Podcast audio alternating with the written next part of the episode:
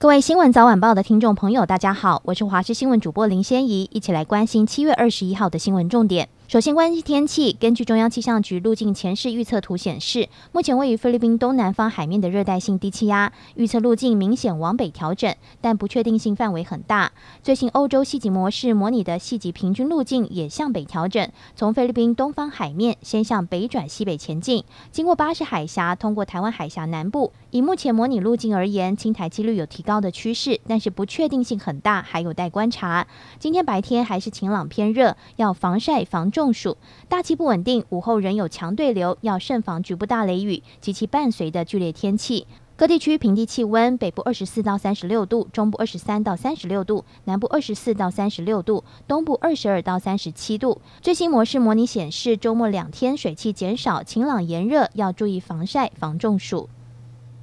政治大学一名女学生昨天在板桥被十七楼掉下的冷气砸死，家属质疑工人装设冷气时未设防护与警戒设施。从附近的监视器影片中可以发现，当时不少人在板桥区新埔捷运二号出口旁的候车亭等公车，一瞬间，一台白色的冷气却无预警从高处坠落，吓坏红砖道的行人与正在等公车的乘客。消防局表示，黄女被冷气砸中头部重创，大面积撕裂伤，腿部骨折。死者的姐姐及家属对于死者被砸死表示无法接受，质疑现场只有一个工人独自施工，且大楼施工安装冷气却没有任何防护措施，也没有在行人红砖道周边设立警戒区等设施。工人李楠经过初步讯问，被依照过失致死罪嫌移送新北检侦办。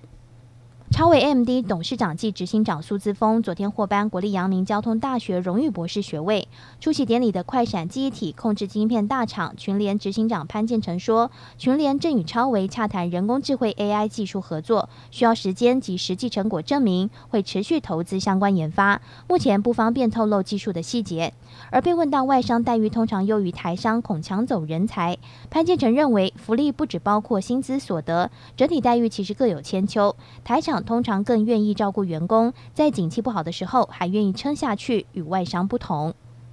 疫情冲击餐饮业，但享宾餐旅集团二零二二年营收仍年增超过五成，达到五十六亿元。看好疫后商机，今年展店积极，全年营收估计再增超过五成，达到八十五亿元。总经理陈一航期许明年营收破百亿，二零二六年进军美日市场，并完成在台上市挂牌目标。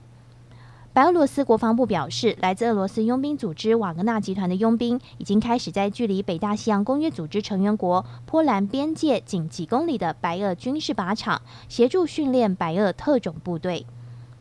星宇航空自购两架 A 三五零九百广体客机联带案，总金额达到新台币八十亿元，预计于二零二三年十月及二零二四年第一季交机，主要将用于北美长城航线的拓展。